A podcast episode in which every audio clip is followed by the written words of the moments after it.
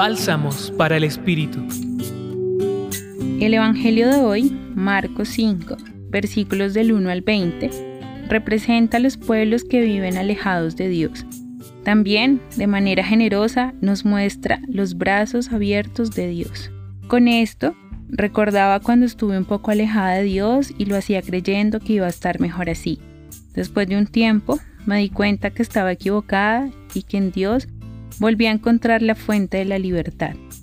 Lo más bonito es saber que Dios siempre está ahí para nosotros. Nos brinda su abrazo caluroso para quienes queremos volver las veces que sean necesarias. Él siempre está ahí, esperándonos de manera incondicional. Ustedes seguramente tendrán historias o momentos similares, y la invitación que hoy quiero dejarles es a confiar en el camino que nos muestra el Señor.